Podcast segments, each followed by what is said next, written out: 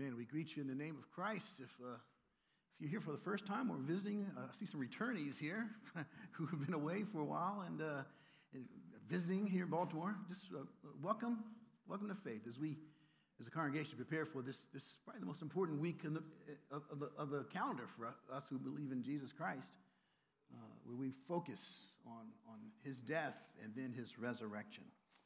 This is what we call Holy Week, Palm Sunday, and then Good Friday, and then Easter morning, the resurrection of Jesus on that Sunday morning. Last week at the ministry, as you've heard already, we, we, had, we focused on that cross, on, on the cross of Christ. And, and uh, Brother Dan Ellis, one of our deacons, he encouraged us in the Word of God. We didn't just play, by the way. There, there, there was a lot of playing going on. There was some playing going on. We heard the Word of God as well from Brother Dan, who, who really challenged us uh, uh, to, uh, to be men who worship with our, our lives and even on as we gather together. But we were encouraged to think about our particular sins and, um, and again, to nail them to the cross. It was a wonderful, it was a, I don't know, five, ten minutes of just hearing the sound of the nails was, was quite, it was a different experience to hear the sound of nails in the silence. Thinking about that Friday afternoon where there was a long time of hearing nails. Behold, the man upon the cross, my sin upon his shoulders. Ashamed, I hear my mocking voice call out among the scoffers. It was my sin that held him there until it was accomplished. His dying breath has brought me life. I know that it is finished. That's the, that's the beauty of the cross. We, we, the experience of the cross. Because of the cross, it's finished. It's finished. You know, um, um, Christian imagery, uh, art, has always focused on the cross as the primary image and symbol of the Christian faith. You've probably seen crucifixes where Jesus is on the cross and crosses where Jesus is not on the cross. And there's a difference theologically about what's going on there. A big difference because it is finished. It is finished. He's no longer on the cross. He, the, the cross is empty. His work for us is his work of salvation is accomplished as God intended it to do. And so uh, we, don't, we don't leave Jesus on that cross.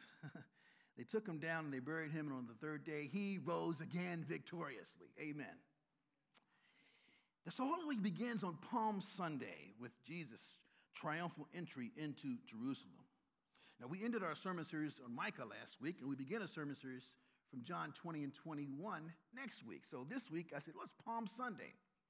Uh, and, and, so, reflecting upon uh, uh, Palm Sunday, my mind focused not on the Lord who entered on the animal, but on the animal. I don't know. I don't know. Just did.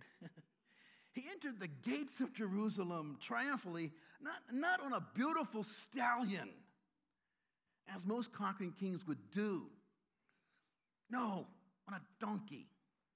And, we, and don't let that pass us by. When, when, presidents and kings, when they look for mobile, um, a, a vehicle, they look for a bulletproof limo, not an old pickup truck. But that's what Jesus does here. That's what he does here. So, this message today is an outcome of just my, my reflection and my meditation on, on Palm Sunday. And I'm going to talk about animals, animals created by God. They're used for mankind for work and used for show and entertainment, and animals are used for experimentation. That's going to be controversial. Animals are used for food. Sorry, Peter. That's controversial for some. Of course, animals are used for pets. Many of us have pets. In fact, pets. We have pets in our family. Uh, pictures. Uh, uh, uh Terry, Terry loves cats. We have three cats right now. We, at one time, we had five. We had three. There they are. Uh, the one on the bottom actually isn't ours. That's Timothy, my son's cat, but it's our cat. He doesn't, you know, we feed it, we house it, you know, whatever. It's, it's really ours. but my, my, kids, you know, they're, they're scattered, and you know, my kids. Uh, I'll think of the pets of our family. Um, uh, we, there's a, there's a, there's a, there's pet, there's dogs, there's cats, there, there's a turtle, there, there's a dragon, a little dragon. But most interestingly, there's James and Kate have five rats. Some of you know that. Some of you have experienced them in, in, in the church. That's Kate and James. Next slide. Um, that, that, that, yeah, I, I, thought it was three. He told me last, yesterday there's, there's, there's five of them now. They're being fruitful and multiplying. I don't know. I don't know where he got the idea of him, because I hate rats. Anyway, animals created by God. Like humans, animals were created to give glory to God. And God created mankind to have dominion over the cosmos, including over the animals. Okay?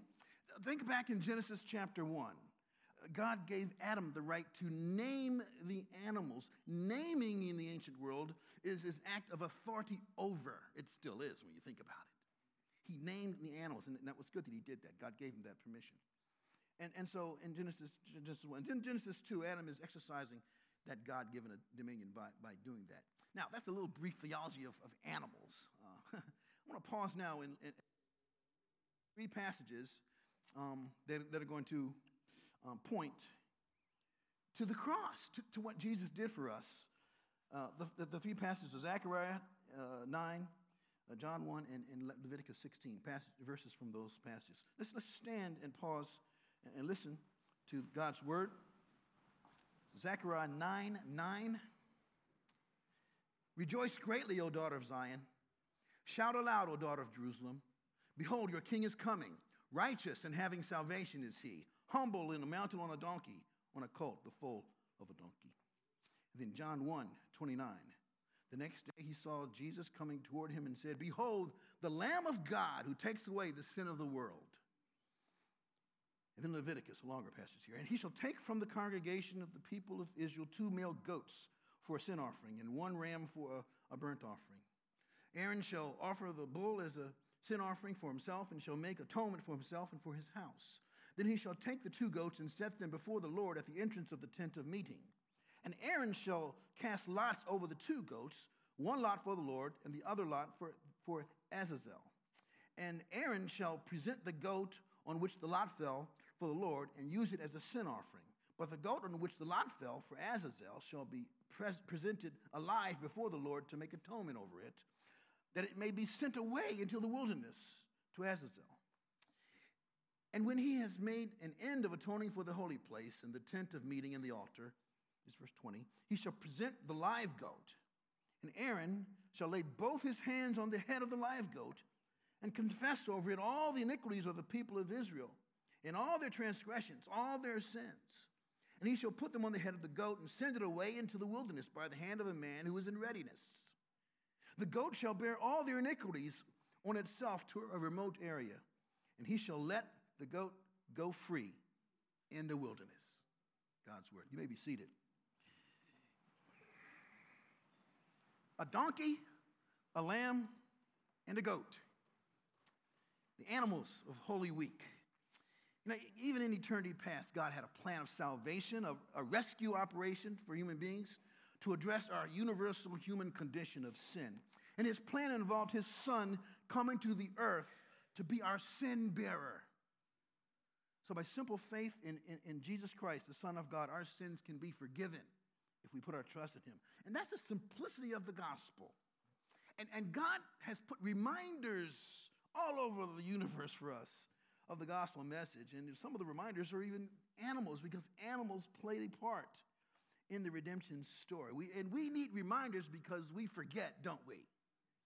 We need reminders because we forget the gospel and the simplicity of what Christ has done for us. But God, here's my main point God has provided reminders for us. Reminders that indeed our sins are forgiven through Jesus Christ who died on the cross for us. I want to look at these three animals today and, and, and sort of reflect on some things about each of the animals in the redemption story. The first is the donkey. Gonna, this donkey is going to remind us of the person of the story, the one who forgave our, our, our sins. Zechariah chapter 9 9. And, and then the lamb. It's going to remind us of the manner in which our forgiveness was accomplished. And then, thirdly, the goat, reminding us of the freedom that forgiveness secured. First, the donkey the donkey. Zechariah 9 9, reminding us of the person, the person who worked for our forgiveness.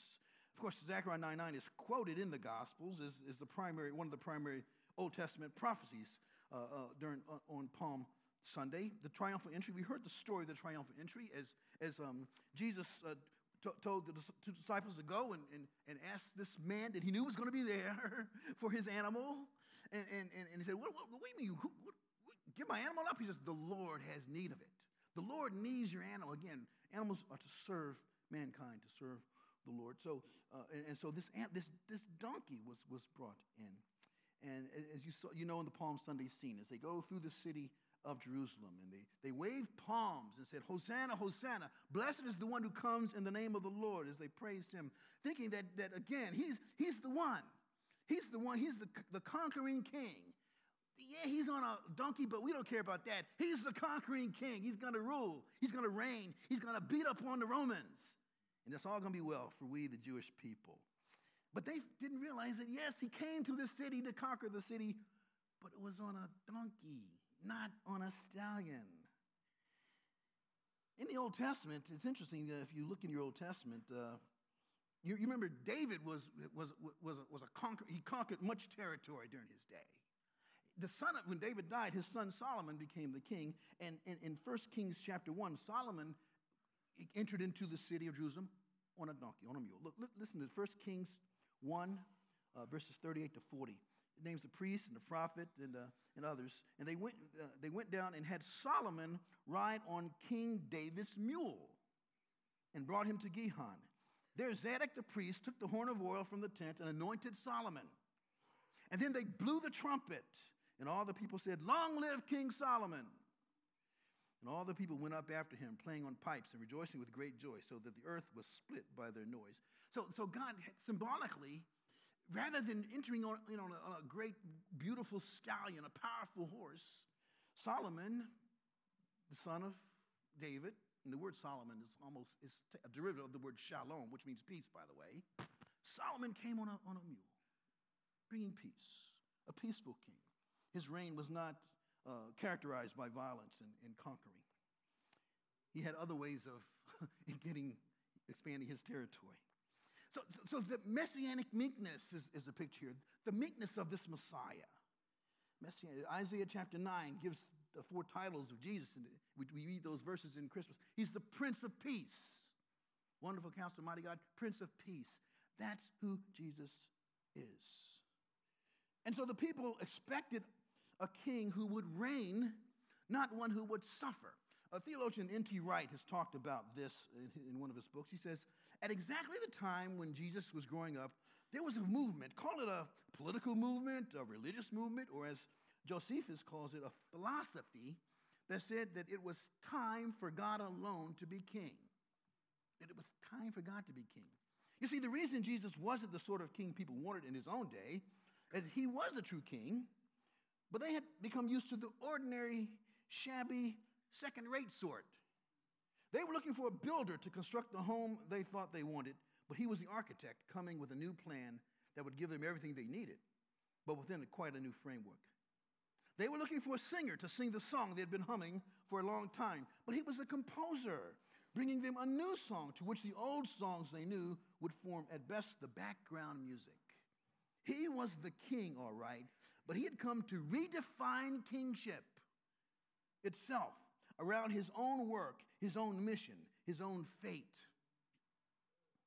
The people who were longing for God alone to be king were clinging to the hope that's, that was set out in the scripture the hope that after all these years, Israel's God would return to be with his people, to rescue them, to restore them, to condemn their oppressors, to take charge, to do justice, to sort things out, to rule over them like a good king should. But, but unlike any actual human king they had known, they had ever known. Uh, theologian N.T. Wright. Great words there. See, G- Jesus is a king, but he's a king who comes conquering on a donkey. On a donkey. But we need to remember that in the, New, in the end of the New Testament, this king comes conquering on a white horse. Revelation 19, uh, verse uh, 11. I saw heaven open, and behold, a white horse. Okay? The one sitting on it is called faithful and true. In righteousness, he, in righteousness, he judges and makes war. His eyes are like flame of fire. His head are made many diadems. He has name written on it that one knows, no one knows but himself. He's clothed with a robe dipped in blood. the name by which he is called the Word of God, that Word of God that became flesh. Later in verse 16, on his robe and on his thigh, a name was written King of Kings and Lord of Lords. Yes, he came on Palm Sunday on a donkey, but the picture of Revelation, he returns not on a donkey, he returns in power and glory. The point of the donkey reminds us of the person who was the Prince of Peace, who was the meek one, who came to work salvation and forgiveness of sins. Jesus Christ, the Prince of Peace. The Lamb. The Lamb. John 1 29. The, Behold, the Lamb of God who takes away the sin of the world, reminding us of the manner in which forgiveness was accomplished for us. This, is, this answers the how question, not the who question, the how question. The Lamb of God. In John's gospel, Jesus is the Lamb, He's the Passover Lamb. The pa- we talked last week about the Passover uh, in Exodus chapter 12 and 13, how God, God, God passed over um, the, the, the, the, death for the firstborn and how the, the lambs were the ones that were sacrificed. And we, we talked about that a bit last week. And, and during the spring season, when pilgrims were coming to Jerusalem for the Passover, that season, as they did each, year, um, it, was, it was Passover week,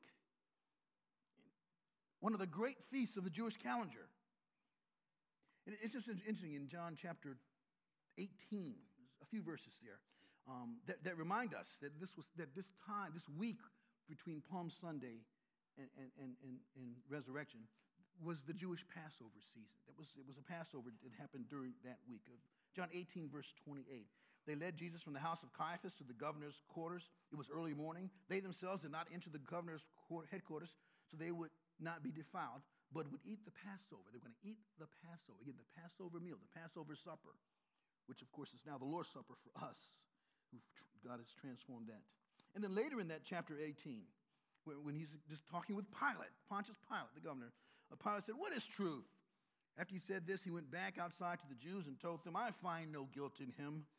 But you have a custom that I should release one man for you at the Passover. And it was Passover time. So do you want me to release to you the king of the Jews? And they cried out again, Not this man, but Barabbas, who was a robber. It was Passover season. Many believe that, that many of the, the, the people of Israel were actually on that Friday celebrating their Passover meal. After that, after the um, during the time when Jesus was, was on the cross. I mean, not the meal, but we're actually killing the lambs uh, in, the, in their um, worship there. The priests were. It's, it's interesting to think that, that, that John transformed the, the, this Jewish ritual of, of, of, of the Passover lamb and, and, and tra- well, not John, Jesus. And Jesus becomes that, that lamb, that lamb of God. Paul in, in 1 Corinthians 5 says this, um, talking about their boasting. He says, Your boasting is not good. You, do you not know that a little leaven leavens the whole lump? Cleanse out the old leaven that you may need a new lump as you are, are unleavened. And then he says, For Christ, our Passover lamb, has been sacrificed. See, Paul understands this that, that Christ is the lamb, he's the Passover lamb. That all the lambs of all each year that was celebrated in the, in the Jewish ritual were pointing to Jesus Christ, the Lamb of God, who takes away the sin of the world. See, Hebrews tells us, uh, quoting from the Old Testament, that without the shedding of blood, there is no forgiveness of sins.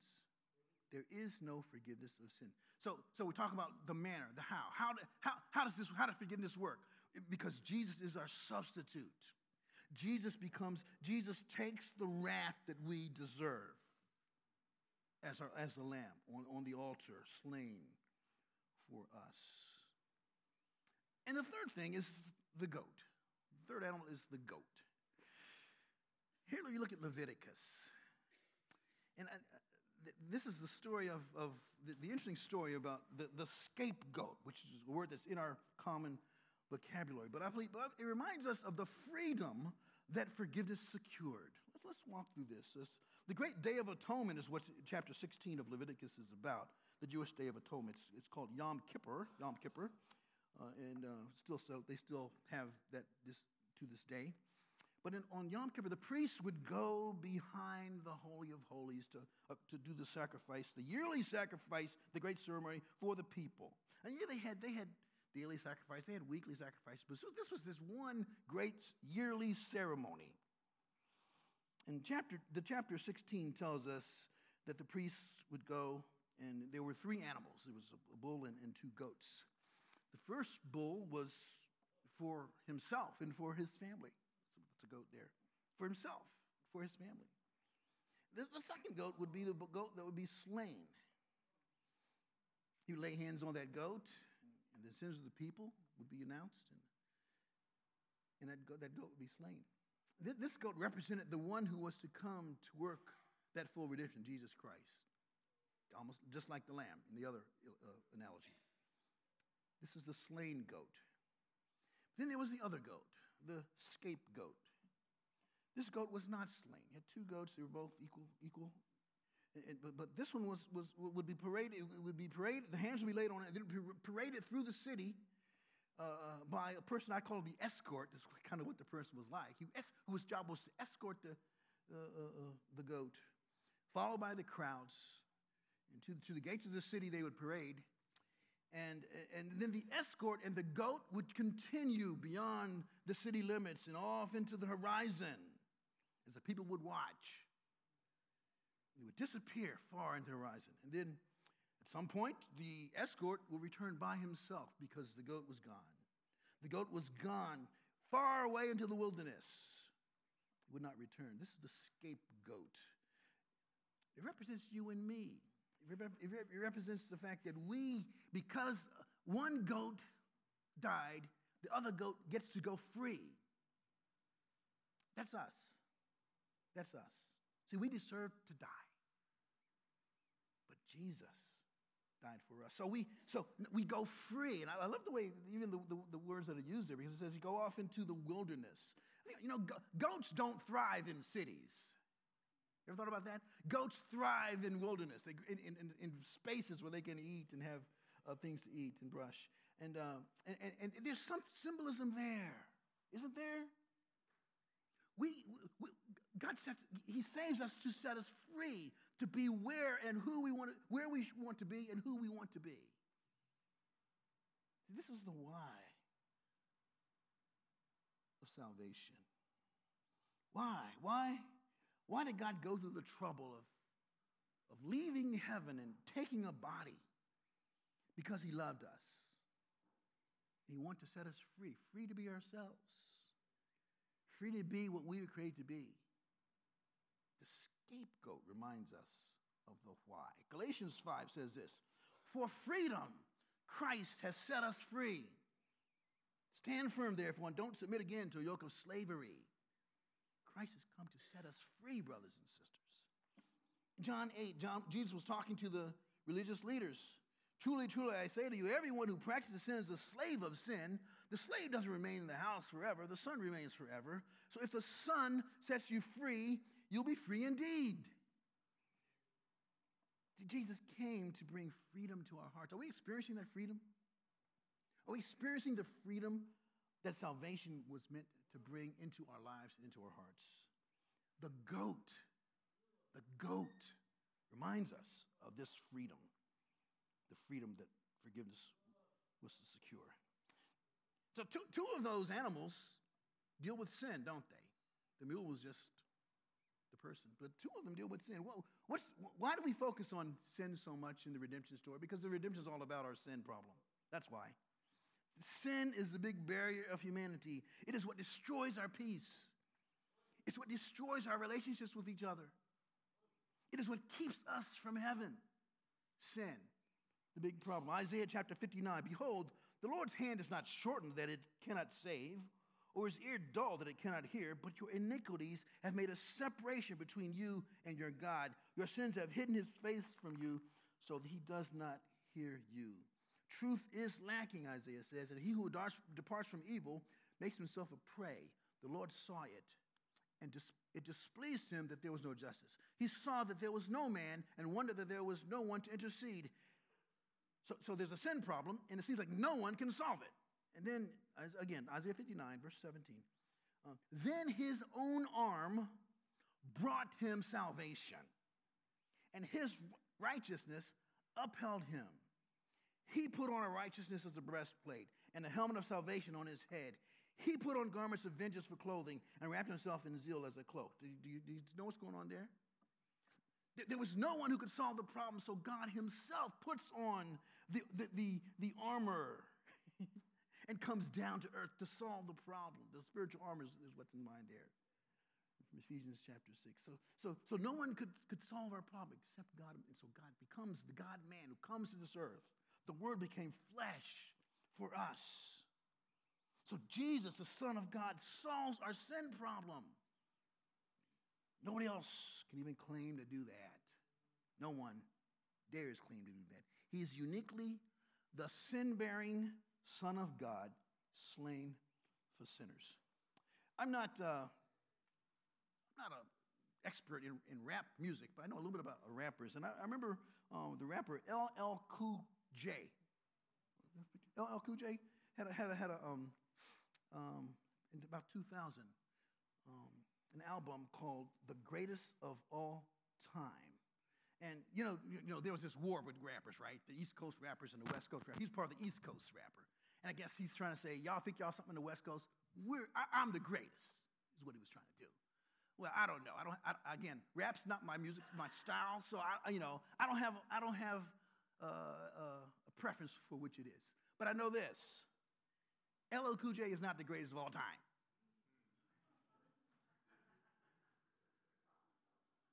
Philippians chapter 2. Have this mind among yourselves, which is yours in Christ Jesus, who, though he was in the form of God, did not count equality with God a thing to be grasped, but emptied himself by taking the form of a servant, being born in the likeness of men, and being found in human form, he humbled himself by becoming obedient to the point of death, even death on a cross. Therefore, God has highly exalted him and bestowed on him the name that is above every other name. So that at the name of Jesus, every knee should bow in heaven and on earth and even under the earth, and every tongue should confess that Jesus Christ is Lord to the glory of God the Father. What's Paul saying? Is, is, is, are the East Coast rappers like LL Cool are they the greatest of all time, the GOAT? No. Are the West Coast rappers the GOAT? No. Jesus Christ is the greatest of all time. And, and, and, and, if, and if you don't understand that, you're not, you don't really understand who Jesus is yet. He's the firstborn from the dead.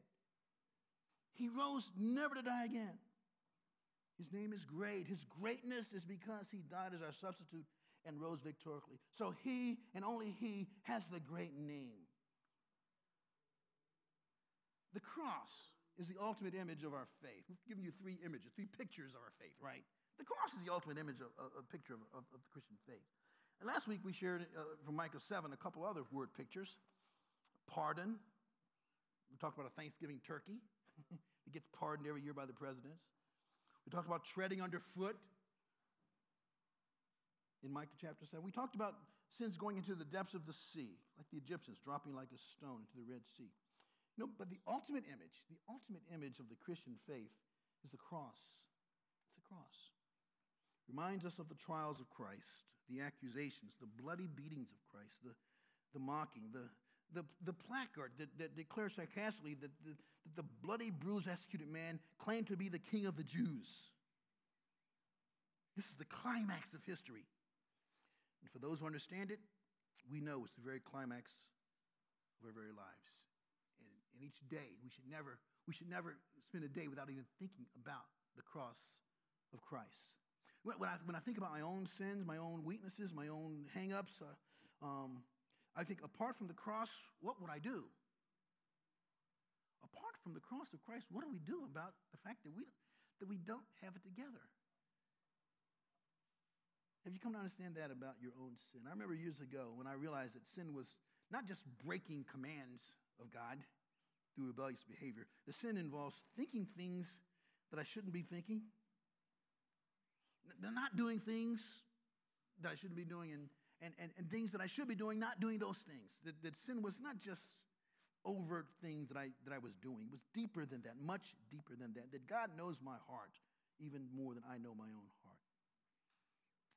That, that, kind of uh, understanding can blow you away apart from understanding the cross. that the one who knows you loves you and has died for you on that cross. Otherwise, you're going to wallow in depression because, because you're not who you want to be. You begin to hate yourself. No, when you, when you get when you begin to go that way and begin to hear your voice telling you you're no good and you, you need to think of the nails, think of the sound of the nails.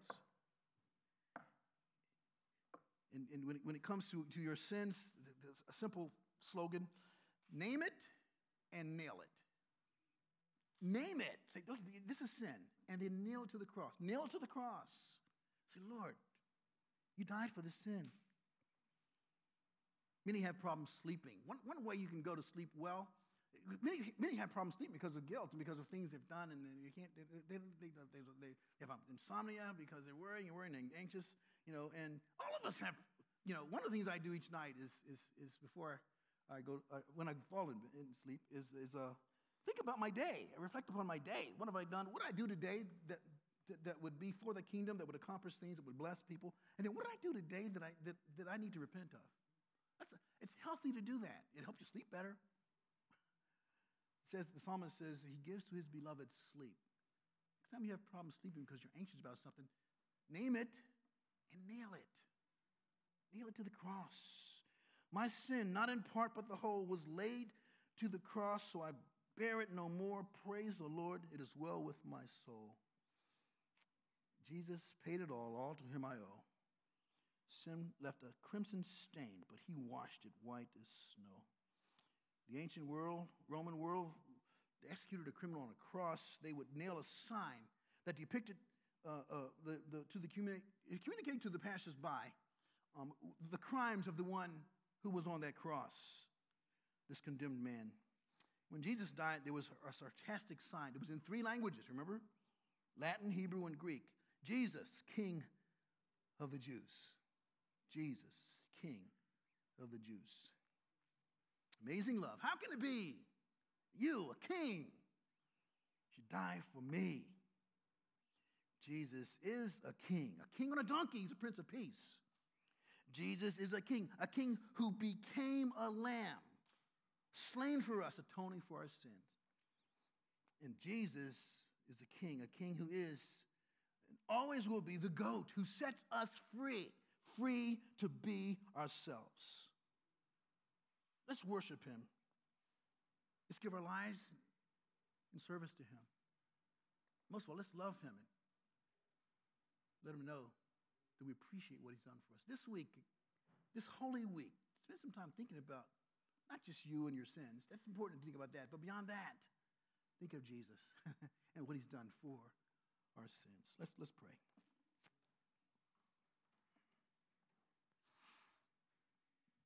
Lord, you've put around us reminders of the gospel all over the place. And help us to be those who are alert by your Holy Spirit to see the, the reminders that are there. Lord, I pray for anyone here today, Lord, who, who doesn't understand the gospel yet. Lord, I pray that they would, it would become crystal clear to them that the Christian faith isn't what we do, it's what you have done for us on the cross. And that by grace we are saved through faith, not of works. But I pray we who know you would, would love you and serve you and build this kingdom of God that, that, that you are inaugurating. We'll give you thanks in Jesus' name. Amen. Let's sing, let's sing the, the, the I guess, the first verse and the chorus of uh, that song, Amazing Love. How can it be? You, my king, should die.